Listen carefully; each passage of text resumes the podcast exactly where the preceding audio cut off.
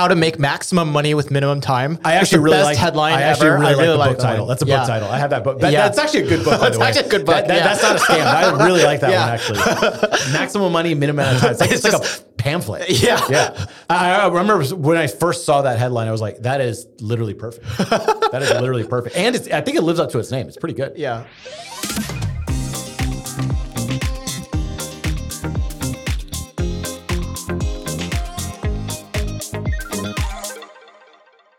Hey, welcome to the Friendship Futurism podcast, where we talk about friendships in the 22nd century.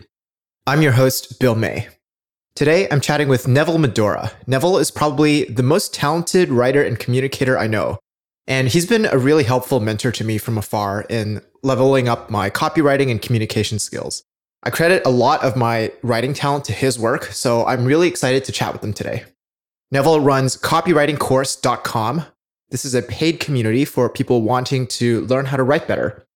In this episode, you'll learn about how to 100x your engagement in online communities, specific tactics you can implement to make other people want to talk to you at conferences and parties, strategic risk taking when sneaking into events, how to resist propaganda, and so much more. Probably Neville's most famous blog post is when he talks about how he wants to die on his 85th birthday by jumping into an active volcano. So, of course, I have to ask him about this. Neville, what is the name of the volcano you're going to dive into when you're 85? I don't know which one. Uh, I, I'm, I'm still deciding. What's a good one? Okay, want- so I have uh, a volcano in mind for you. In fact, I have Yeah. a skydiving company. We're going to call them, we're going to book you right now for your. oh, but you don't need a skydive Adventure. for what I'm doing. You don't need a parachute. Are you're just, well, but like, you know, you need someone to tow you up and do all that, right? You're going to fly your own plane? I got friends that fly planes. Okay. Yeah, I know a lot of Well, pilots. we're, we're gonna see how this works. yeah, we're gonna we're gonna book you right now. If that's okay with you. uh, 2067. Yeah, that's Oh, right. jeez. yeah, we're gonna see what they say. Hello? Hi, is this Skydive Hawaii? Yes. Hi, this is Bill. Uh, so this call is recorded, um, but uh, I have my friend Neville who would like to book a skydiving adventure in 2067. 67. Uh, is that possible? Can we do that? Uh, your friend want to make a reservation for skydiving for what day? Uh, what, November 17th, 2067. November 17th, 2067. November 7, November 7, 2000. 2067. We can pay for it now. No. No, you can't do that? Okay, all right. okay, well, I guess we'll call you back then. Okay. All right, thank you so much. all right. They're probably like, what the hell? So, yeah, but so, like, so I see, I wanted to see how serious you were, but you went through with that, so that's good. oh, I mean, I, I Yeah. know the date and everything. Yeah. Okay, that's good, that's good. That's something I've always wanted to fact check ever since I started reading your blog, so I am satisfied. Oh, I mean that date. That date was picked. It was originally 80. It was originally 80, and it was modded to 85. Okay, Yeah, after all the medical advancements we've had. Not really. Not no. It was more like uh, I wanted to have kids at 40. I So. I'm, I'm 39 now. Yeah. So I want to have kids around That's very soon. Yeah, that's very soon. Do you have a wife? but we won't talk about that. okay. uh, but uh, but I want to have kids around 40. So I was like, I wonder if I'll be able to see kids because like I think as as uh, Uh-huh. Society moves on, I think Right. people have kids later and later. And Yeah. I was like, maybe I'll see my kids Uh-huh. like grow up and have children of their own. Yeah. Yeah. Yeah. Yeah. Makes sense. Um, okay. Well, thank you for humoring me on that. Tell me about the paid community inside copywriting course. How's it been going? How did it get started? Are people engaging? what the community is is basically I, I've sold courses for a long time, and I was part of a bunch of big newsletters. And people say, Neville, how do you make me read your whole newsletter? I know you're trying to sell me something, but I still love reading. And so it's a thing called copywriting. So I started a thing called copywriting course. It took off. It branched off into its own company, and we sold training for copywriting. So originally the training was you watch a bunch of videos of me, but this is circa 2012, 13, something like that, right? So sitting there and watching videos about copywriting, you can do that on YouTube now, right? So you have to kind of amp up the game. So eventually I started saying, what if instead of just telling you about copy, you show me some copy and I'll redo it for you. And I'll just show you how I redo it. And so we started these things called office hours. Mm-hmm. So we do these live calls, but then there was no place to really store any of these threads that were going on. Like, here's a bad piece of copy, here's how we updated it, here's the final results. And so I started a forum. And I started a forum and not a Facebook group for this reason. With a Facebook group, you cannot actually post long stuff. You can post like comment bite sized stuff. It's almost like tweets, but you can barely even post inline images. You can't post tables. You can't post any of that stuff. So we needed a custom forum to do it. So I made this copywriting community that we've had. That's like uh, roughly a thousand members or so, like that, um, active members, and then more that have been through it. And so it's all of our courses in one combined with this community. And so that's basically what it is. And that's how it started from that. And it's kind of cool because you could actually post your copy, and our writers and myself will like go through and like rewrite it. Yeah. I really like that you also kind of open sourced it in a way because you have this page where you kind of show all of the comments that people are making. Yeah. I mean, not the content of the comments, right? a but the like, yeah, Yeah. it's a feed of all the activity. Well, it used to be like it's an active forum, and I'm like, why don't you just show it?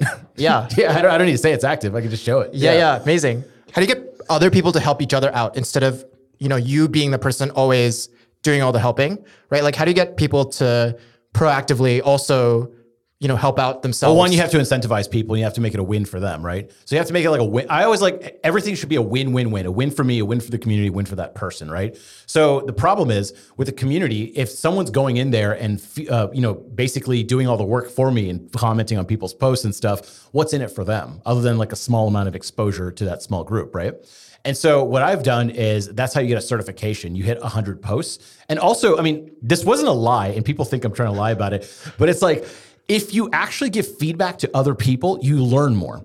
So if you go and look at someone's homepage and be like, here's why I think it sucks. Here's what's bad about it. Here's where I didn't understand stuff. You start going, oh, I didn't understand his headline. Or I know what the software does, but I don't get why I should buy it, right? You start learning those things yourself. And so that's one of the ways. Then, two, some people just naturally do it. And there's a thing called the 90 9 1 rule that you may have seen on my newsletter. I reference a lot. And it's just, I don't know who made this up. But it's just like basic, not a law, but kind of a rule that happens in big communities where 90% of the people just lurk, 9% sometimes uh, participate, and 1% are the ultra hyper users, right? So this happens on Reddit, this happens on Facebook. I bet if you load up your Instagram or your TikTok or whatever, you'll probably see the posts from like the top 1% of your friends that post all the time. Like I could probably name five of my friends that post a million times a day. And then the rest are like their occasional, the regulars over there, like every week they'll probably post something. And then the rest, I don't even know I'm following them. Mm-hmm. So that's usually what happens too. There are like a vocal minority of people. And then there's like the occasional lurkers, the occasional person that comes in for a couple of things. Mm-hmm. And then a lot of people just lurk and watch what's going on. A lot of people come to all the office hours that we do, the live ones, never participate. They just like watching. Hmm. Yeah. So, but but to get people active, you have to uh, actively get them to do something or give them something. So, for example, I used to want a lot of blog comments, and I noticed if I just said, I send an email out about something and say, comment on the blog. How many blog posts do you think uh, comments I get? Two. Yeah, exactly. Yeah. Like, uh, or maybe maybe zero, right? But then if I say I'm going to give my top three favorite commenters a free shirt, mm. right? So it's like okay, forty bucks out of my pocket, big deal, or some sort of prize, like I'm going to send you a free PDF of my book. I don't know, whatever, anything. You basically get hundred comments. Interesting. So if you incentivize something, you get far more engagement every single time. That's why I say they'll be like, take the survey, you get a $25 gift certificate to Amazon. It's not from the goodness of their hearts because zero people on the planet would fill that out otherwise. yeah. yeah. That's quite interesting. I should start doing that for the show. Yeah, I mean, Yeah. if you want people to comment, For you have to you have to make it a win for them. There has to be some sort of incentive. Yeah. Yeah. Why else the way they do it? Because they love me, Neville. That that, But- that could be, but okay. So what if you say you respond to every single one? If they do love you so much, Oh, that's getting true. a response from the Bill Mei would be great. Well, no one's been uh, responding to me, so they don't really love me, but it's fine. That's you got to incentivize it. but it's Say- true. I got to pay for my love. Offer free hour consulting session for programming or something like that. Something Okay. that would be valuable. That's true, yeah. Expensive. Yeah. Yeah. Except for you, it'd be one. easy and almost like a win that you get to talk to one of your customers. Or yeah, yeah. Or listeners. And uh, I get to learn by teaching. Exactly. Yeah. You'll probably do it like five times and be like, Yeah. okay, this is too much. That's right. too good of a gift. Uh, so in every community that follows this 99-1 rule, Uh-huh. How do you then kind of get more people from the 90 to the 9? And how do you get more people from the 9 to the 1? Is it purely incentivizing? Because it almost feels like the people in the 1 are like kind of crazy in some way, that the people in the 90 are not. Sometimes, sometimes they're motivated. Sometimes they're crazy. There are some people that are very enthusiastic, and I think they have like a little a screw loose. Like you can kind of tell. And like I'll I'll tell my like community manager, I'm like, yeah, just just watch out for this one. like we might need to kick them out. But there are some people that are just very uh, dedicated to learning. So I, I tell people, I'm like, try to hit hundred posts. Comment on things, do the assignments, do all those types of things. And most people will do that. So that's the way I've been able to get people from the one to the nine. Yeah. That's mainly Or the way. 9 to the 1. Nine to you know what Yeah, I mean? Yeah, yeah, yeah. the good ones, The yeah. good ones, yeah. They're going from not doing anything to doing something. Yeah, nice. So there are some people that do uh, are they're like, you know what? I paid money for this course. I'm gonna get what, what it's worth. I'm gonna interact with Neville. I'm gonna interact with the community, the writers. I'm gonna learn, and they usually just do well. You, you can just kind of tell someone who really takes initiative. You're like, they're probably gonna be fine. Yeah, Yeah. yeah, for sure. Yeah. I bet the uh, 99 1 rule applies to your friendships too, right? Mm, of course. Yeah. I'd say there's like so a core. Yeah, that's a good point. Yeah. I say think about your own friend group. I bet there's like, I mean, you've moved around cities and stuff, but I'm sure there's like a constant steady of friends. I'd say your family's probably your one. I, I'd say at least mine is. Yeah. And then there are probably friends I hang out with, my friend Noah Kagan, uh, Nick Gray, who just interviewed, a couple other people. Those Yeah. are like my one. Yeah. Amazing. Yeah. Why is it that some friends end up being one and others end up being 90? I think proximity is a big thing. Also, one of my buddies, Sam Parr, who you may know from the internet, um, he, uh, me and him live uh, four houses down. We live like 120 feet away from each other. I mean, we walk to each other's house through the alley. We share an alley, uh, like barefoot. You know, like that's how close. And so I see him almost on a daily basis if he's in town because of proximity. That's a big one. Uh, there's some friends that you talk to all the time just because you grew up together. I think uh, you know love is familiarity over time, that kind of thing.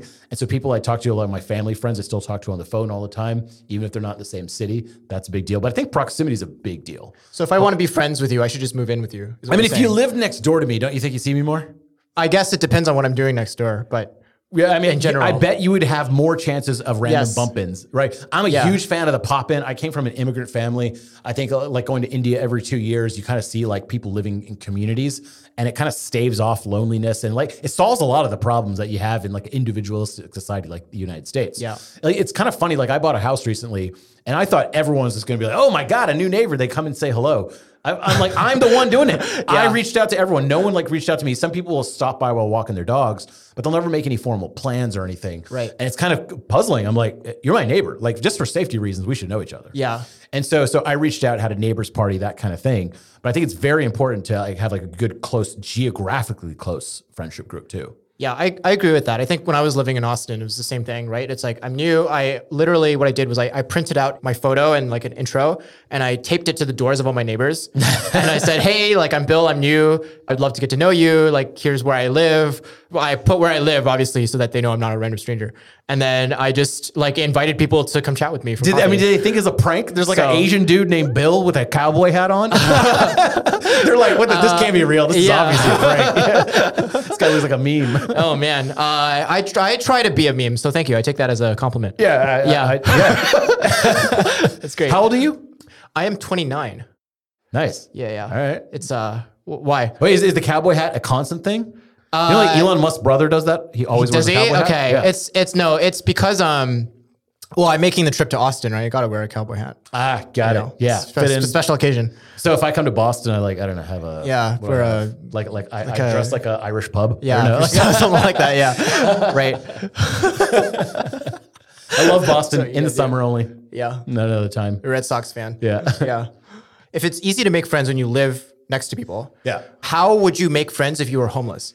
Uh, well, I Because have been you homeless have been before. homeless I have by been homeless. choice. By choice, yeah. Yeah. yeah. not by circumstance. I wanted to be homeless and figured out it was actually pretty easy. When so that was actually very geographically based, right? Like I, had no communication. I did have an iPhone to document part of it. I wasn't showing people I had a phone, and I that was one of my parents' requirements that I carry a phone with me, at least in, in secret. But while I went uh, the homeless experiment, I went homeless for four four nights, five days. I had no plan of where to stay to like simulate being homeless. And the people that I live, I lived under a bridge with a guy named Black Mike. That's what he called himself. And uh, he was my friend. He was a little crazy. I mean, he would like watch pigeons for entertainment and be like, "That's the brother. That's the dad pigeon." I was like, "All right, he might eat me." But um, but but, but he, he, I guess he was my friend. He taught me to box. He, he used to be a boxer. He taught me to box. And so then I stayed in the homeless shelters, and you just kind of like get start talking to people. And I think it's like people in your same situation that are undergoing the same thing. So if you are homeless and uh, you're, you know, just like, hey, where's a good place to hang out get drugs around here or whatever? Like you're all friends. Like that's that's what it is. And by the way, there was a lot of that. And so so that's like you're in the same situation. So if there's a bunch of uh, billionaires or famous actors, they all hang out together, right? Because they can understand that type of person. They have the same problems, they have the same issues mm-hmm. that other people may not be able to relate to. And so I think that's another thing. So for example, me and Nick Gray co-hosted a Twitter party at my place. So I had this idea that I was like, I, I was, I'm kind of new to Twitter, being posting every day for the month, last like month and a half or so. And I was like, I am meeting an awful lot of very interesting people, billionaires and famous people and stuff. Well, you could DM them and, and, and have conversations. And then a lot of them were in Austin. So I made a little list called like Austin. And I'm like, Know, I could just invite these people over. So I started doing that by doing co-working sessions. So this is another tip. I frequently have people over to co-work. So I live in a part of town that's pretty easy to get to. It's right by East Sixth Street. And so people can come over to my house pretty quick, co-work for two hours. If I don't know them, it's just like one-on-one. We can talk, we can chat, we can work, whatever. Have a sparkling water, and that's how I get to know them. And so I did this on a larger scale with the Twitter party. We limited it to about 25 people, so it's not like too big. Also, I was inviting a lot of strangers over to my house, and so I was kind of like, these are the These ones I people you already like. Yeah. know from Twitter and like. These are real people. Yeah. They're probably not insane, that kind of stuff. Yeah. And so I didn't want to just say like, hey, anyone can come because a lot of people reached out of the woodworks, and I was like, uh, yeah. I don't think so. Yeah. So I think that's a way. So with people with similar interests, and it's kind of crazy because we're all like Twitter dorks. We probably all follow roughly similar things. We probably see each other, and so you're like, oh my god, I know this from you. It's like you know that person. So in fact, all of my best friends, I'd say like uh, Noah Kagan, uh, Sam Parr, all these people I know through their blogs. That's how we know each other. We know each other through the internet and it's because we have we read each other's thoughts we have similar brainwave kind of things going on that we're just like yeah we could probably hang out this is probably easy Mm-hmm. so most of my best friends are from the internet Or, uh, Yeah, I mean, Weirdly. makes sense, right? Because like writing is almost this intimate act in a lot of ways compared to speaking, right? Because you're excavating your inner beliefs and kind of malleating it and like it's not a real word, but um you have time to kind of put together this packaged vulnerability that you're releasing onto the world. well let, us put it in a real world situation. Let's say we walk into random bar any town, usa Yeah. it doesn't matter where. And you see a big cast of characters. You see a bartender you see some people playing pool. The guy i would be most likely to strike up a conversation is the one like working on the laptop you know, by Yeah. the pool table. Like his friends are playing pool. He's like just sitting on a laptop or reading or something. Like, hey, I wonder what that guy's doing. And then there's like some attractive girl, and you're like, the only reason I want to talk to her is because she's attractive. We have nothing in common as far as I know. But the guy in the laptop, let's say has a MacBook Pro and a Homer Simpson sticker on it, like I do. I'd be like, hey, wait, we got something in common. That's someone I would probably get along with. There's just commonalities, I see. which is nice. Yeah. I see. Interesting. Do you think then people who don't write are they're not amplifying their thoughts and therefore maybe missing out on a lot of people. It's like someone who doesn't date online. They're like, I won't join the apps. I Yeah. won't do online dating. It's I like, see. well, then you're missing out on this entire world of people yeah, that you otherwise wouldn't meet, right? right, makes sense. You, the, the only people you are ever going to meet in your life are just people who have physically been close to you. That's it. Within a 10 foot radius of you, and you've struck a conversation, Yeah. or a friend knows them somehow, and they're somehow in your vicinity. But so, but what's interesting is you've somehow managed to both find people who are in your intellectual space, but also in your geographic space.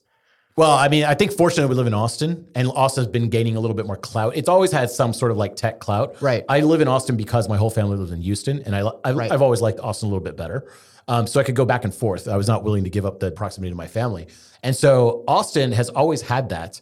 And now it's just grown in prominence, and a lot of my friends from San Francisco moved here. Right. So it's been nice. I think that was just a stroke of luck. If I was in uh, Middletown, Ohio, or something, eh, you know, maybe that would be a little bit harder. Yeah. Mm. Yeah. So so then it, I think it's even more important to be on the internet. Right. Yeah. Move to Austin if you want to make friends. I mean, or, or be on the internet because they're all on the internet, right? Yeah. They're all on the internet. See, They this is the reason I left. Austin actually, is because I didn't want to make friends with people who only live on the internet.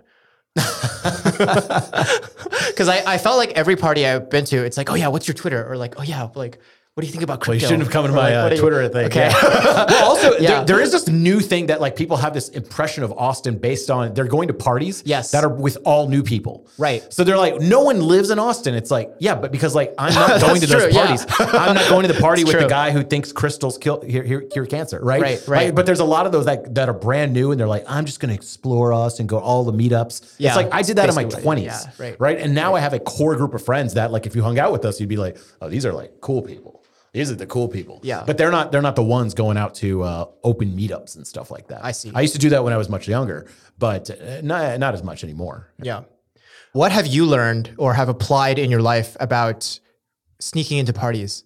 Oh How has that skill benefited you? So, for some background, I had a college mentor. So, I was in college. I wanted to learn uh, to meet like richer people. And I, eh, the, the internet was not as well established, right? So now you can listen to podcasts and stuff. So the way you met them was by physically meeting them, like being in the room while these conversations happened. They were not recorded and distributed like they are now. And so I had this mentor, and he was a rich guy. I would help him with some like SEO work and stuff back then to help him with website stuff.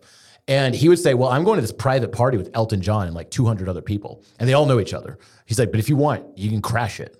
So it's like Austin's all these like tall white guys. Uh, it's like me. I kind of look more like the help than anything. I look like a waiter, and I didn't even have any nice clothes. I didn't have a tuxedo, and it was like a black tie thing. So I wore my best shitty clothes, like some baggy beige pants, a big black shirt. I looked like a waiter actually because that was what the waiters were wearing, and um, I, I snuck in. And I remember it being shockingly easy by just walking through. There's not like a lot of security. This isn't the TSA scanning you. This isn't a federal crime to sneak into a Four Seasons, right? Yeah, like no matter what, I wasn't going to get arrested. I was doing nothing illegal. Morally, well, okay, fine. You could say I was sneaking into a charity We just fundraiser. call that social engineering. Yeah, fine, fine. Call, Yeah. call that for what it is. I I agree with you. But Yeah, yeah. in terms of the law, I was doing nothing. And so I was just like, okay, the worst that can happen is they say, hey, pack your bags, buddy, just get out of here. And I'm like, okay, I don't give a f- I'll get kicked out of a place. I don't care. And so I remember going to the first one I went to was like the big leagues. It was like uh, this Elton John thing. Elton John was playing a private fundraiser at the Andy Roddick Foundation. I've since met Andy Roddick personally later and told him about this, and he thought it was hilarious. And he was playing for only 200 people. Everyone knew each other. So, and I was pretty shy. I wasn't. I wasn't as uh, open as I was now. And I remember I had this tactic that I would go to the bar line. I would stand in the bar line because I didn't know what else to do. Like I, I didn't want to be the guy just sitting there on my phone, like not talking. The point was to meet people. So I'd stand in the bar line. It's always free booze, and so that means that there's a little bit of a line. And invariably, some guy would stand in front of me or, behind me, and I'd be like, "Man, this line's long. I want my booze now." That was my opening line. I swear that that that was my line to like talk to other guys there. I was, to be honest, like afraid to talk to the women there because I was, I don't want it to seem like I was hitting on them or something, and I feel like it was like someone's wife, and I don't know. I was young. I was. There's just like not something I was cued in on, and so I would talk to these guys. And uh, they'd be like, "Hey, uh, uh, my Bill, whatever." I'm like, "Hey, Bill, how's it going?" So I'd be talking to them. I'm Neville, whatever. So now we're talking. I told them I ran an internet company, which I did, but it was small. And and this is like around the time of the internet bubble, so they may have thought I was some like millionaire kid, you know, the internet uh, bubble at this party. They didn't know, and so I was a little bit faking it. And then would Fake it till you make it, right? You Fake it till you made make it now. Yeah, So- I was answering questions truly. I did run an internet company. Yeah. I did make my living online, and there, a lot of times they were fascinated by that too. So they would ask me questions, Mm-hmm. which was which was very helpful. And then the other thing would happen was we'd be sitting there in the line. Everyone knows each other. So what happened is this guy Bill would then know Johnny, and Johnny would walk by and be like, "Hey, B- Bill, what's up?" And Bill's like, "Oh, this is uh, Neville. I just met him." So this Johnny guy just seeing Neville. And he's like, who? uh, I guess he belongs. He's talking to Bill, right? And so, so now I started working the room, and that was the definition of working a room. So I kind of, I would remember everyone's name. I had a, a thing in my head where I try to remember everyone's name. Like I'd be like Bill Cowboy Hat, uh, something like that. Johnny Blue Suit. And I would say stuff like those, those mnemonics, you know, to help you remember names. And I thought it was very important to remember their first and last name if I can, and something about them. And so, like the Johnny guy coming up and, and joining us, or twosome, and is now threesome, he would be like, uh, he'd be like, uh, yeah, my wife hasn't showed up. She's coming. She's she's arriving late. And so I would kind of be like, keep that in my mental store. So then when it's time to look for a table, uh, like I don't have a seat. All the seats are taken. And so I'm like, fuck, what do I do? I can't be the guy just like standing out. What do I just go to the bathroom the whole time while they're doing the fundraiser? And so I remember seeing like a seat next to that guy and it was an open seat. And I'd be like, hey, Johnny, your wife's not here yet. Mind if I join you for a bit? My table's boring. Mm. And I would do stuff like that. And people would see me coming in being, I know that his wife is late. He knows me. So I would like become part of that table. Mm-hmm. And it really had to be on. It was very nerve wracking for me at the time. Um, it's also why I crash parties alone. I crash parties with people a couple of times. Mm. And what would happen is you just end up talking to them Yeah. and you don't branch out. You have no fire behind you. You don't have anything pushing you. Mm-hmm. And so that was the way that I would meet all these like wealthy people and just kind of like chat with them. They had no idea that like I was like kind of broke college student. I had some money, but I was not wealthy enough to afford this party. Do you still do this? No, I mean now, now like Well, not that we know of. Not, not- not that we know. I can also get Yeah. invited to these parties now. yeah. So, so then here's the funny thing. Uh-huh. I did start getting invited. So I remember uh, there's this one guy that owned Golfsmith, one of the mentors' friends, and I, and I was like, "Can you be my mentor? Can I talk to you every once in a while?" We started going to Starbucks and stuff. He would invite me to parties. Other people would invite me to parties and tell me about stuff. And it, it kind of lost some of its charm that it was like you're getting invited. Yeah, that like wasn't as cool. Yeah, Yeah. because I'm like, oh, I don't have to worry about anything. I really liked that feeling of chaos and that I might get caught. I like that. Yeah, yeah. amazing. There's something exciting about it. Yeah. How do you apply that to other parts of your life? Well, if I need to work a room for some reason, I think I can. The other thing is, one, I don't drink when I go to a party im- immediately. If I have to, if like my brain is going to be the main thing in that party, like it's not just like dancing or something, then uh, I try to abstain from drinking as much as I can up until later in the party. So I don't get there and get wasted. That's another thing I learned. Because when you're young, dude, when you're young in college and Yeah. you're at this party and there, there's like drinks that would otherwise cost $20 a pop for free, you're like, I'm going to drink all of these things. Yeah. And so I, I remember thinking like, as soon as I got buzzed or something, my mental faculties were slower and I couldn't uh, play this game in my head as fast. Yeah. So I, I learned that. That's one thing. And then also just like, um, I remember getting people's first and last names if I can remember. If it's a smaller event, I try to be the one to reach out to people. Like if there's like a awkward pause in a group or there's like uh, someone sta- like a group standing over there, try to like, you know, say hi, like be the one to reach out. And then invariably people will reach out to you. So that's another thing, like making people feel comfortable. I think uh, your buddy Nick Gray is great at that, just like going up and introducing himself. Oh, yeah. You don't have to use any clever pickup lines. You'd be like, hey, I'm Neville. How's it going? Like, Yeah. just talk to people. It's just Yeah. your friendly energy, right? Just Yeah. you know, having that body language of being open. Oh, oh here, here's another talk to you. thing. I mean, now I intuitively know it, but matching someone's energy is important. I think I can be very high energy, especially like at one of these things, my, like, my adrenaline's rushing and everything. And like, hey, I'm Neville, blah, blah, blah. And for you, you seem like a guy that'd be like, all right, this is this guy's interesting, whatever. But then for like uh, maybe like a quiet female, that might be a little bit like, whoa. This is intense. Yeah. Right. And so you have to kind of like, okay, this person's a little more subdued. Maybe don't come at them at a 10. Let's like meet them at a four. Yeah, Right. sense. Be like, hey, how's it going? Yeah. So, so that was another tip I learned. Yeah. Nice. How do you come up with all these like crazy creative ideas? Because like I think you've also done a lot of um, very random business things, like like helping uh, poor people sell uh, water bottles on the side of the street, right? Like there's like just like you like you you look at every situation, you kind of turn it into some random creative opportunity. I'm curious, like kind of what is the like thing that's causing that? How do more people develop that skill? It's usually like a dumb idea, and then you think about it a lot, and you're like, I mean, I could just do it, right? And and share the results. So I remember like the homeless thing. I remember telling people about it, and everyone was like, "This is the stupidest idea. Like to go homeless, like you're gonna die or something. Like everyone thought I was gonna die or get AIDS. That was, that was the prevailing thing back then. Yeah. And um, uh, especially my, my family wasn't exactly too keen that their firstborn son was gonna pretend to be homeless. Like that wasn't fun either. But I remember thinking, like, man, I, this is a thing that's come up many times in my brain over the years. And it's just one of those things that you're not you're gonna regret the things you don't do. So of course, it's like the the day I walked out the door doing that, I was like extremely nervous. I was just like, you know, are people right? Like, am I gonna get hurt? Like, could I die? This could literally be a thing where I die. yeah, Like, I might get murdered. yeah, And, and like this was like a very normal thought that people had. But I remember like just in my initial work with homeless people being like, and keep in mind, this was like 10 years ago, homeless people. I think the homeless situation is like meth, fentanyl is on a way crazier scale. I probably not would not do this in the same capacity today. But back then it was mo- mostly like just like uh, winos and stuff like that. And so I remember thinking like everyone thought it was a stupid idea, but they were like, that would be pretty cool to see what happens. though. Yeah, like right. everyone was Yeah. like, that is cool. And I'm like, it is, right? I know it is. Everyone wants to do it. They just don't want to be the person who does it. In my head, I've always been okay at risk. Like, so I remember for my birthday, uh, me and my buddy Noah Kagan, uh, a couple of uh, friends, my brother, we illegally went to Cuba for my birthday, illegally. And so, like, Yeah. this is a, this is a communist country. If you get in trouble, like, you can be.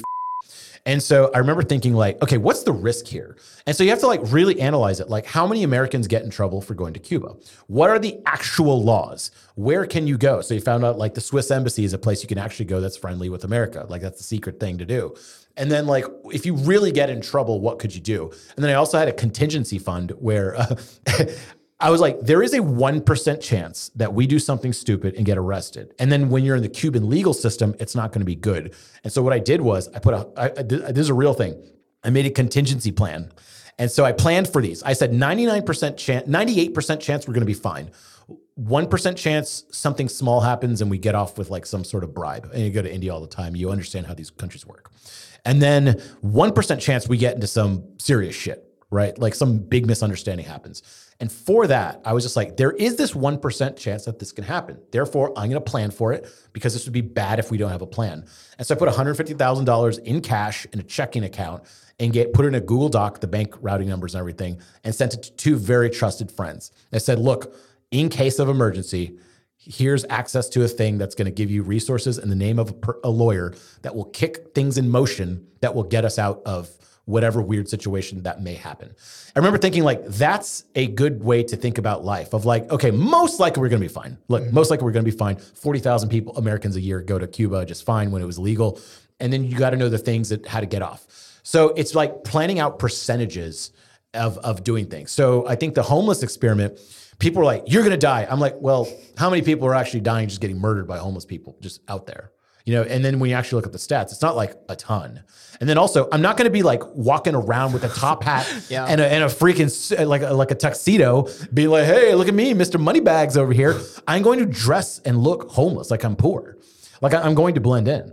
I'm not going to stand out. And so I thought, like with all those things, there's a high probability I'd be safe. Hmm. So yeah, Yeah, you can do crazier things when you have a, a safer plan to back you. Yeah, and like Yeah. I, I accept that there is some level of like violence that could happen, but it's also like, okay, am I going to be in those situations? Like, am I going to be getting in fights? You know, is, is that going to be a thing? Uh, Am I going to be in areas where that's Depends on if you want to match their energy, right? It, it, Yeah. it just it just depends. it just depends. Yeah. So Nice. When you're doing copywriting, can copywriting be too good? If it's Hmm. like propaganda, right? Like then that's actually you don't want people to be have good copywriting skills. well, it depends which side of the propaganda depends on which you're yeah, on. it depends on which side you're on, right? if you're Uncle Sam and I want you to recruit in the, the army, then So- maybe you want them to. So maybe my question is like, how do you resist good copywriters? Who is the anti Neville that like undoes your work because they don't want to listen to you? Well, I can't sell you something you don't want, right? So when people say like I could sell ice to Eskimos, you're like, why? So you could scam them. You can say scam them to buy ice, right? But you don't want to sell someone that doesn't want anything. So I think in the modern world, I think back in the day, copywriting was even more uh, crazy because one, I think you were just removed from the customer. So I think some of the shadier people had no problem scamming people. Mm-hmm. They would put these pictures of like products, and then when they would actually send them as a piece of shit or not even send them anything, and there's there's no repercussions. I think in today's world, the, it's it's too easy to figure out someone's reputation, slander them online, or go to the business Better Business Bureau, get someone in trouble for doing fraud. Mm-hmm. And so what I always do is like I want to work with companies where they already have a product that people want and I just want to be able to sell it better. Mm-hmm. I don't want this big challenge of like, I had this shit product. Let's see if we can sell it to the world. I'm like, I don't want to sell a shit product to the world. This isn't going to work. This isn't 1920 where we can pack town and leave. My name is Neville Medhora. There's like two of us in the world. They're going to find me. Yeah. right. And so, and so for that reason, like I never try to sell stuff that like people don't want. I try to convince them of stuff that they would want and that would be helpful for them. And ultimately, that's going to be a better business over time. Yeah. Yeah. That totally makes sense, right? Like, especially if you really believe in what you have, right? Mm-hmm. I guess I'm more curious about the cases where, like, it's not malicious, but just maybe that, like, if I were just like, quote unquote, thinking rationally about the product, I maybe wouldn't have bought it. So, an example is like, you know, I'm really into the kind of quantified self fitness tracker type stuff, right? Mm-hmm. And so, obviously, all the ad tracking knows that about me, you know, and so I get ads all the time about like Oura rings. And then I would just like read their copy and I'm like, wow, this is great copy. I'm like really convinced. So, I bought one. And I'm like, wait, why do I buy one? Like, I I already have a sleep tracker. Like, what is happening? Like, I just kind of succumb to the advertising. So I wonder, like, if you're like a consumer, right? Are there any situations where you can maybe Yeah. resist the lure? Yeah, of totally. Information. And we have tons of it nowadays. Yeah. Look up Oura Tracker review on Google or, Yeah. or YouTube. I mean, Or it's not that it's three bad, months by the way. work. Like, like, uh, I have you an know, Oura ring. I don't wear it in the daytime, but I do wear it at night. Yeah. I found out. That's what I found- heard. That's yeah. that's what I was planning to do. Yeah. So actually, one of my one of my, my buddy Noah bought me an Oura ring as a gift, and Yeah. I was like wearing it all the time. It's kind of getting in the way when I would lift weights and stuff like that. I didn't really like wearing jewelry or ring, but at night it was great. Like to see what my sleep score was, and in the morning I was like, oh, this is kind of interesting. Yeah. And it would kind of tell you like, oh, you probably went to sleep too late, whatever. So I was like, that's cool. And so you can find out those things with products. Um, and before I buy a product, I mean, I always look at the videos, I look at the reviews. Those are all ways. And by the way, those are only things we've had in the last like 20 years or so Yeah. or maybe not even like video is like pretty new.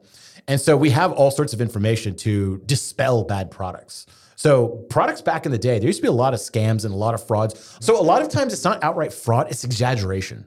Right? They're like, this product is going to make you a million dollars a day. And you buy it, it's a bunch of PDFs, and you're like, well, I don't make a million dollars a day. It's like a Gary Halbert letter. Yeah, exactly. I, think, I think he's like, uh, how to make maximum money with minimum time. I actually really like headline I actually ever. really, I really like the like book title. one. That's a book title. I have that book. That- Yeah. That's actually a good book. By It's the way. actually a good book, That- that- yeah. That's not a scam. I really like that Yeah. one actually. Maximum money, minimum time. It's like, it's It's like just- a pamphlet. Yeah. yeah. It's pretty It's awesome. like distilled. It's like if you could like create a tweet of like the like most maximally concentrated advertising, that would be the headline. It would like everyone wants the most money with the least amount of work. yeah, right? exactly. Yeah. yeah. I, I remember when I first saw that headline, I was like, "That is literally perfect. that is literally perfect." And it's, I think it lives up to its name. It's pretty good. Yeah. yeah, Yeah, yeah. So I think I think information is like that. I think there is this big thing of like, um, there are a lot of people in the copywriting industry specifically. I've seen a lot of companies and stuff where they kind of exaggerate the truth. They talk about the success story this one person had, but in reality, if you really dig into it, that person maybe had one month that they made 25K or whatever. It wasn't mm-hmm. like overnight. And they'd also been working at it for eight years. And the next month they made 8K, mm-hmm. right? And so you're like, well, the way you're positioning it is like this person's making 25K in profit every month. In reality, they're spending a bunch of money on ads. They're actually not making that much money. They only made it once. So I actually put out a tweet recently. It's like when someone says, this person makes 25K a month. I don't know about your income, but has it ever been that steady where it's like, it- it's always like weird floppy, right? Especially if you're a freelancer or a Well, I'm a W two employee, so So yours is probably don't the same issue. Yeah. But, but if you're if you're a freelancer or a business owner, you know Yeah. that your revenue is lumpy. It's never like the same. Even if you run a SaaS business, it's always for lumpy. sure. There's always something weird expenses come up, uh, more employees, whatever. And so uh, I always find it a little dishonest the way some people present things. right. Yeah. Or when they confuse like revenue with profit, or like And, and then honestly, uh, I don't know how to say this in a nice way. I think, and I'm just going to say it bluntly because I, I don't know this is the truth. I think some people are dumber than other people. Some people are physically just not as smarter. I think their IQ is lower. I, I, I don't know what other way to say it than that heartbreaking statement. And some people get fooled by others very easily. And I think there is a lot of that going on. So people will be like, wow, that guy made 25,000 a month. I want to make 25,000 a month. They don't even stop to think that like this may be in revenue. And like, you know, business owners, I've known business owners that make $20 million a year that don't actually make any money. In fact, maybe in debt. Mm-hmm. So just making 20 million a year in revenue doesn't really mean anything necessarily. Mm-hmm. So I think that's the dangerous thing. But I do think that the internet has foiled a lot of scams. Mm-hmm. And you can you can look up someone. So if someone's saying something and promising a lot, you can say you could look up like Neville Medhora scam or whatever and see if this person's a fraud. Mm-hmm. And hopefully other people put it out on the internet that they are. So mm-hmm. yeah, I think it's not as much of a problem, but we just have different problems like crypto scams and stuff. But almost every time a scam perpetrates on a, a lack of knowledge. So if you have more knowledge, you're good. makes sense. Are you gonna do a scam debunking channel? That could be kind of cool. I, I actually one of my most popular YouTube videos, I think maybe my most popular YouTube video is called How to Scam People. Oh, okay. Yeah. How do you scam people? Well, I, it was kind of making fun of people who sell digital information in like a scammy way. First of all, you prey on the most vulnerable people. right. Yeah. Right. So um, if you want to see the Is this best, like the Tai Lopez thing? Kind of, yeah. I'm not saying Tai Lopez is a scam or not. I Okay. think I think he's a gray area person. Yeah. I think he he appeals to people who are maybe poor, but overall his message is like read books, get knowledge, learn about things. Sure, And like, yeah. you know, me and you probably have a lot of advantages of life. A kid in Ohio that's 14 that doesn't have a dad, finally listening to someone who appeals to his senses, that is like, you should read more. You know what? If Tai Lopez, quote unquote, air quote, scams him out of 49 bucks to buy his product, Yeah. but the kid starts reading more, you know what? Okay. I, I like that perspective because like know. like this is how I feel about Robert Kiyosaki, Uh-huh. right? Like like he's a total just he just boosts like crypto stuff now. I think right? now he But does. He used to Yeah. not. He I mean he used to not, but he also used to have all these courses and stuff. So it, it's interesting because like Robert Kiyosaki was one of the first people that I like got me into like learning and being interested about business. Because you're right, right? Like, you know, I come from an immigrant family. Like, we didn't really understand any of these things. And so, you know, it's like, oh, here's this Asian person who looks like he's successful. He wrote a book. Like, I'm going to go read it. Mm. Right. And so, you know, I read it and that, that was kind of the gateway for me to then learning about business, mm-hmm. you know, and it's unfortunate that like a lot of his other products are like kind of scammy and now he's like just doing crypto stuff all the time. Hmm. So it's like, you know, even though I don't support what he's doing, it's like I can still appreciate and give credit for, you know, this person that I can identify with who like kind of opened the door for me to then continue my learning and I think it's all like this like liquid process that's Yeah. ever changing. And just because you like someone at one point doesn't mean you always like them. I'm sure you've uh, Right. been in a relationship with someone, then you've been out of a relationship with Yeah. someone. It's just different periods of time, Right. And you take from it what you will. And uh, But I mean, yeah, I like the point you made too, right? Which is that like kind of, uh, you know, from our kind of high vantage point in the clouds, we can be like, oh, these people are just scamming people and blah, blah, blah, right? But there's a difference when it's like, you know, you don't come from a privileged background, right? And like these are the closest people that you can relate with. Like you've never even known someone with a big house before, Right. Yeah. Or a house. yeah. Yeah. So- So, like I, I grew up and I, I'm a I'm Zoroastrian. That's our that's our religion. We're like half Iranian, half uh, Indian. And I was fortunate enough that like most Zoroastrians were pretty successful. So growing up in Houston, we had a lot of Zoroastrian family. I had a total like good parents, like like I'd say you know top 99 one percent percentile thing parents. And we had a lot of family friends that were wealthy that owned businesses, a lot. Mm-hmm. Like we knew people that drove Lamborghinis and stuff like that. These were like our friends.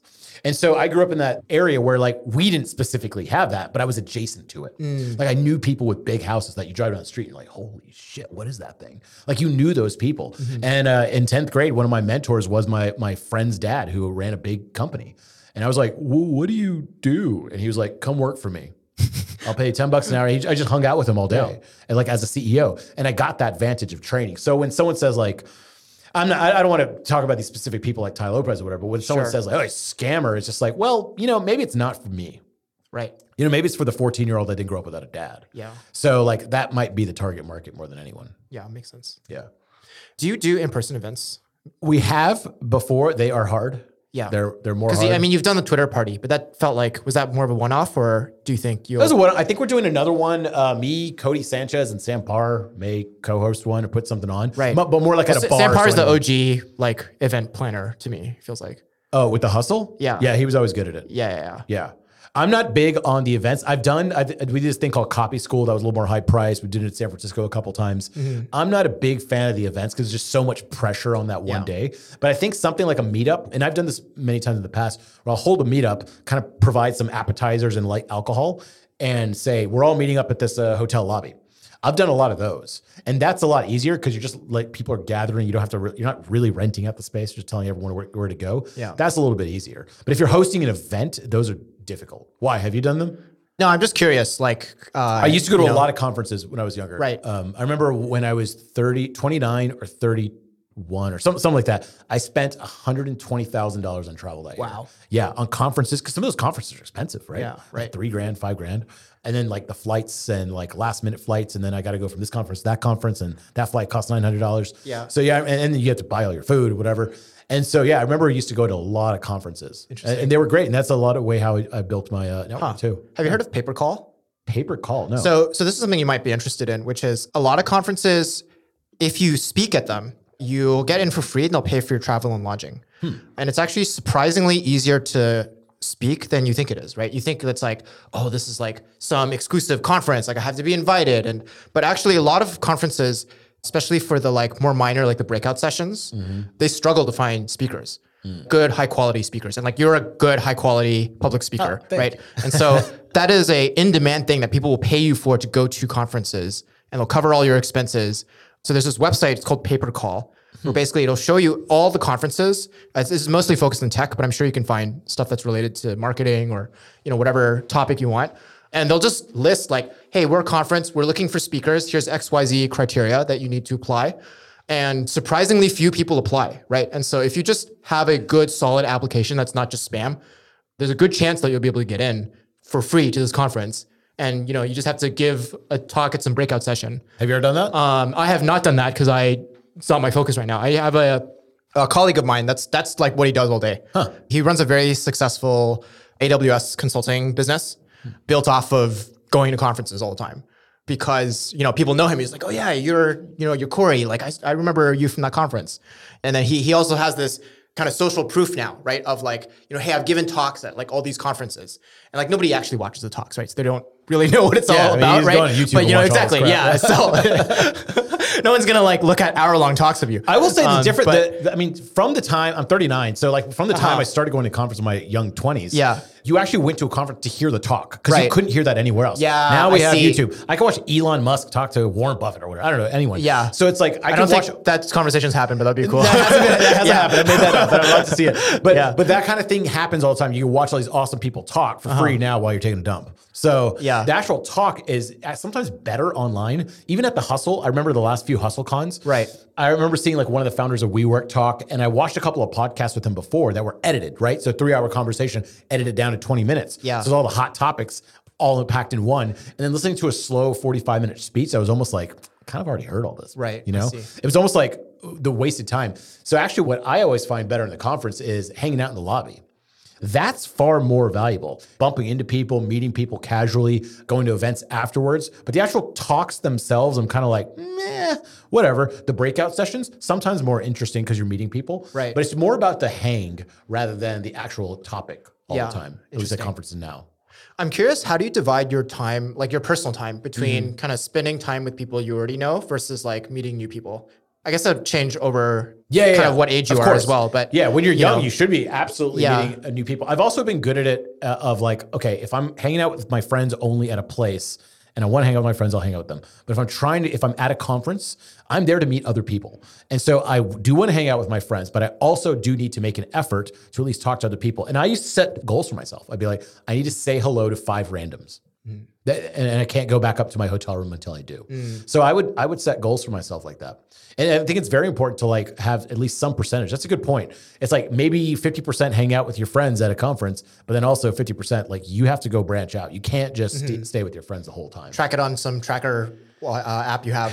Yeah, I guess it was just like a mental Yeah. thing. But, but I wouldn't, Mental I wouldn't make a ELG. thing to say I need to say hello to five people. Yeah. It- that would that would be my way of like, okay, I I, I don't want to do it because it's not my natural Right. inclination, but I have to. Yeah, Yeah. makes How do sense. you do it? How do I do it? Uh, I don't really have a plan, so I don't know. I should I probably have one. Well, you're thinking about it. That's nice. yeah. Yeah, Yeah, yeah. I, I think that's very important. I also uh, throw events like smaller events. I'm not good at throwing like big ho- hosted events like the Hustle or something like that. But I'll have like six people over for dinner. Yeah. that may not all know each other. Our friend Nick Gray is brilliant at it. And he will always invite kind of like maybe like if you go to one of his parties, you might know like 30 to 40% of the people, but the rest are kind of like new. Mm. And you're like, oh, I bump into some of those. And then you see them at another party and now you kind of know that person. That's how it happens. Yeah. Yeah, makes sense. But I think people who just hang out with their friends and don't put themselves out there, they need to set a goal to like, I'm going to meet three new people this week. It could just be saying hi. Right. That's it. But that's the catalyst to get you into the groove. And then the funny thing is, once you said hi to five people, like you kind of have this like repetition and confidence that you're like, yeah, I could do this all day. Right. Yeah, it's easy. And I think also importantly, the goal has to be something you can control. Like I'm going to go talk to people and not I'm going to be friends with them, right? Because that's not necessarily something you can, you can control. But yeah, some people Whereas uh, suck. the- you talk to them, you're yeah. like, yeah, this ain't going anywhere. Yeah, yeah, yeah. Yeah, I'm very good at aborting the conversation because like I don't feel bad that I'm doing it. Yeah, nice. Yeah, some people are like, I, I just get stuck in those conversations. Yeah. I'm like, uh, well, see, I always say this. Here's a line for you. It's like, hey, lovely to meet you. I'm going to keep floating around. Nice. Yeah. Yeah. Totally understand it. Yeah, like yeah, you, yeah. you're there to mingle and float around, and sometimes you get stuck. in Are you this gonna say like you have a smoke bomb in your pocket at all times? Just like dude? That'd be turn so awesome. Yeah, yeah. I run. They're like, dude, you're right there. I see be you. Gone. I don't think they like when Indian guys throw smoke bombs at conferences. oh man. Oh, fun times. So you had some secret thoughts about friendship you wanted to share. What are some of those things? what were my secret thoughts about friendship? Wait, let me just, let me just cue these up. I remember when I messaged you, that was like the first thing you replied with. Oh, okay. So some secret thoughts about friendship. One, I think you should always have a plan of what to do. So if you're at a conference or a new city, you should always have something you're going to do. So if you meet someone and they are cool, like you could have you say hi to five people. If you have something to do, you could say, "Hey, we're all going to this bar later. Meet me there." Right? That's one thing. So always having a plan what's next, because otherwise you're just like, it was nice meeting you. Maybe uh, you know, let's let's hang out later. Um, I think always getting the contact information is helpful. That's something I've always kind of regretted. Like I should just got that person's contact information, and so I think doing that is very helpful. The other thing is, um, I learned this from another buddy of mine in New York. He'd always do, and I I totally stole it from him. He would do every week Taco Tuesday at his place, and Taco Tuesday is he just makes tacos, pretty basic. Everyone pitches in a little bit right? Everyone pitches in a little bit. So it's like, hey, uh, Bill, just go chop up that tomato, chop up that onion. It's like something light, you know? Everyone makes it, and then you all kind of hang out. And it's a great way to invite people over for a low pressure hangout, whether it's girls, guys, anything. It's a low pressure hangout where you can invite people who you normally may not hang out with or don't know well enough yet for a full one on one. And that was always a nice thing. And because it's in your home or someplace that you choose, it's fine. It's like Taco Tuesday. It's it's a low pressure day. That was one of the tricks. And then, uh, man, I, I've managed to make some pretty good friends.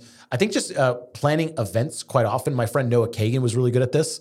Uh, when he moved to Austin, he moved here like three times, but the time it took, he did something brilliant. He had this like, he called it the no networking networking event or something like that, whatever. The, the name's irrelevant. What he wanted to do was establish himself as kind of like the guy in Austin who throws parties. And you'd think that this is hard, but what he would do is always do these at bars. And so he would do that at a bar called Liberty Bar. That's like this dive bar. And on uh, Wednesdays or something, beers are a dollar, like like like PBRs or something are a dollar. And he's like free beer all night. You can't order a cocktail, but you order a beer. And on like a uh, Tuesday or Wednesday night, you'd be surprised. People just don't drink that much. And so his total tab for having like 50 plus people at this thing would be like 120 bucks. Uh, it would be pretty cheap. I've even seen it done. So there's a friend group of us that started throwing parties uh, a few years ago. And I would do them downstairs at my building I lived in. And it was kind of like a fancier building, but you could rent out the whole place for a hundred bucks in a, like a nice area of town. So I was like, this is a steal.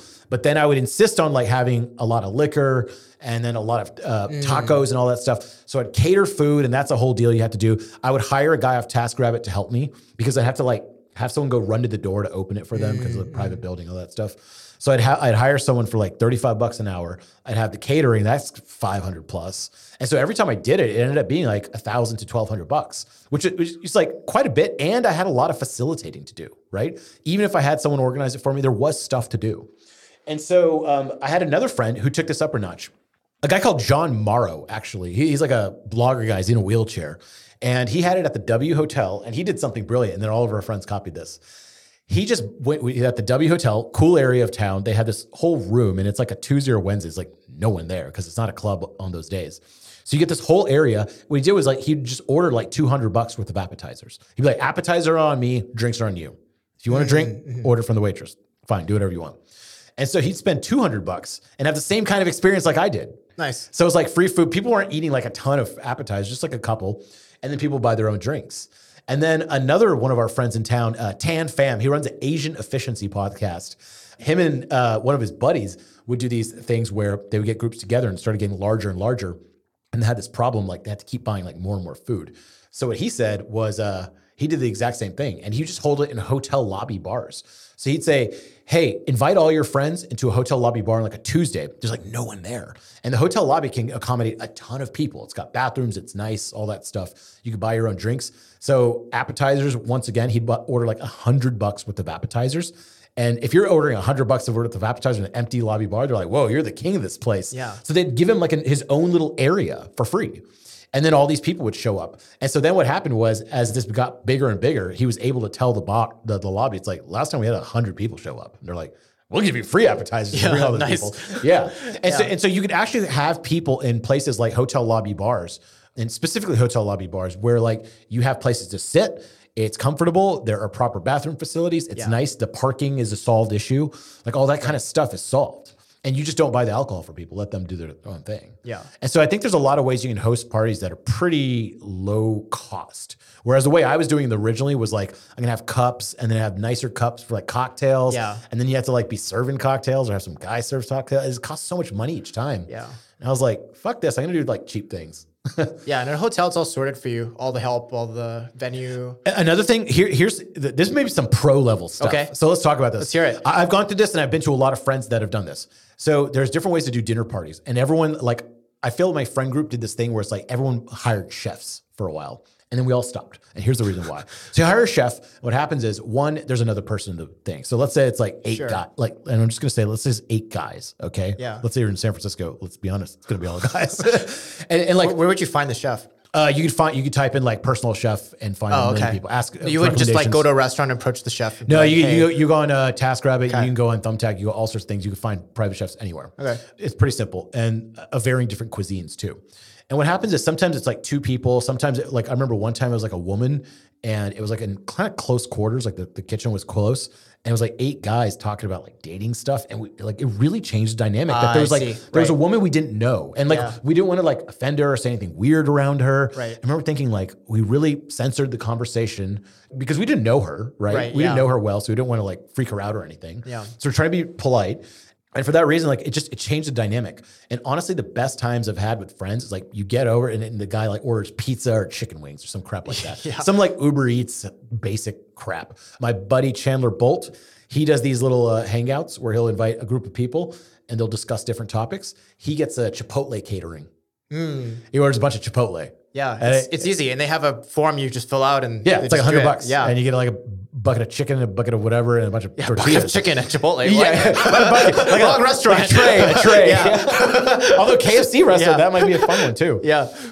So, so I think like having like a low pressure thing and like and not making it too fancy. So the, the people doing the chef thing, it was cool, but it was almost like too formal. It's just like the chef Yeah. brings out the first course and then the second course. It's nice and it's neat, but I thought it's like I think that was it's almost like a little too formal. Yeah. a little too formal. I It's, like the it's ultimately all about the conversations anyway, right? Like, you know, Yeah. people don't care about the exact specifics of like, oh, you didn't order the exact right appetizers. I like unfriend, unfollow, right? But I, like, you know, I, I had this in, in college. Like we'd have friends over and we'd be like, uh, we have to like make drinks, like fancy drinks for people and stuff. Yeah. And I realized like if you just put a bottle of vodka out, people will figure it out on their own. yeah, for sure. They'll get to where they need. You can put out a bottle of water and vodka, and college students will drink that. Yeah, they'll just drink Yeah. the vodka. Yeah, like you don't Yeah. really need to like force it in that situation. Yeah. But now, now as I've grown older, it's a sparkling water everyone Yeah. wants. That's the biggest cost at any party. Oh man. Awesome. Well, it was really awesome talking to you. You too, man. Thanks for having me. Had a lot of fun. Sweet. Check out Neville on Twitter at NevMed and his website at copywritingcourse.com. Special shout out to Maxi Freeney for editing this show. Thank you for all of your hard work. And I really love getting feedback from you. Tell me about what you enjoyed, any constructive comments you might have. Go to billmei.net, that's B I L L M E I.net, and send me an email. I read every message. So, according to my stats, only 1% of listeners have left a review. So, if you haven't left a review yet, you can open up iTunes and submit one. I will do a special shout out to you. This is super important for other people to find the show. Subscribe to the show at friendshipfuturism.com to subscribe to the email list and also to get access to events, curated writing, and to join the community. All right, looking forward to your reviews and comments. See you next time.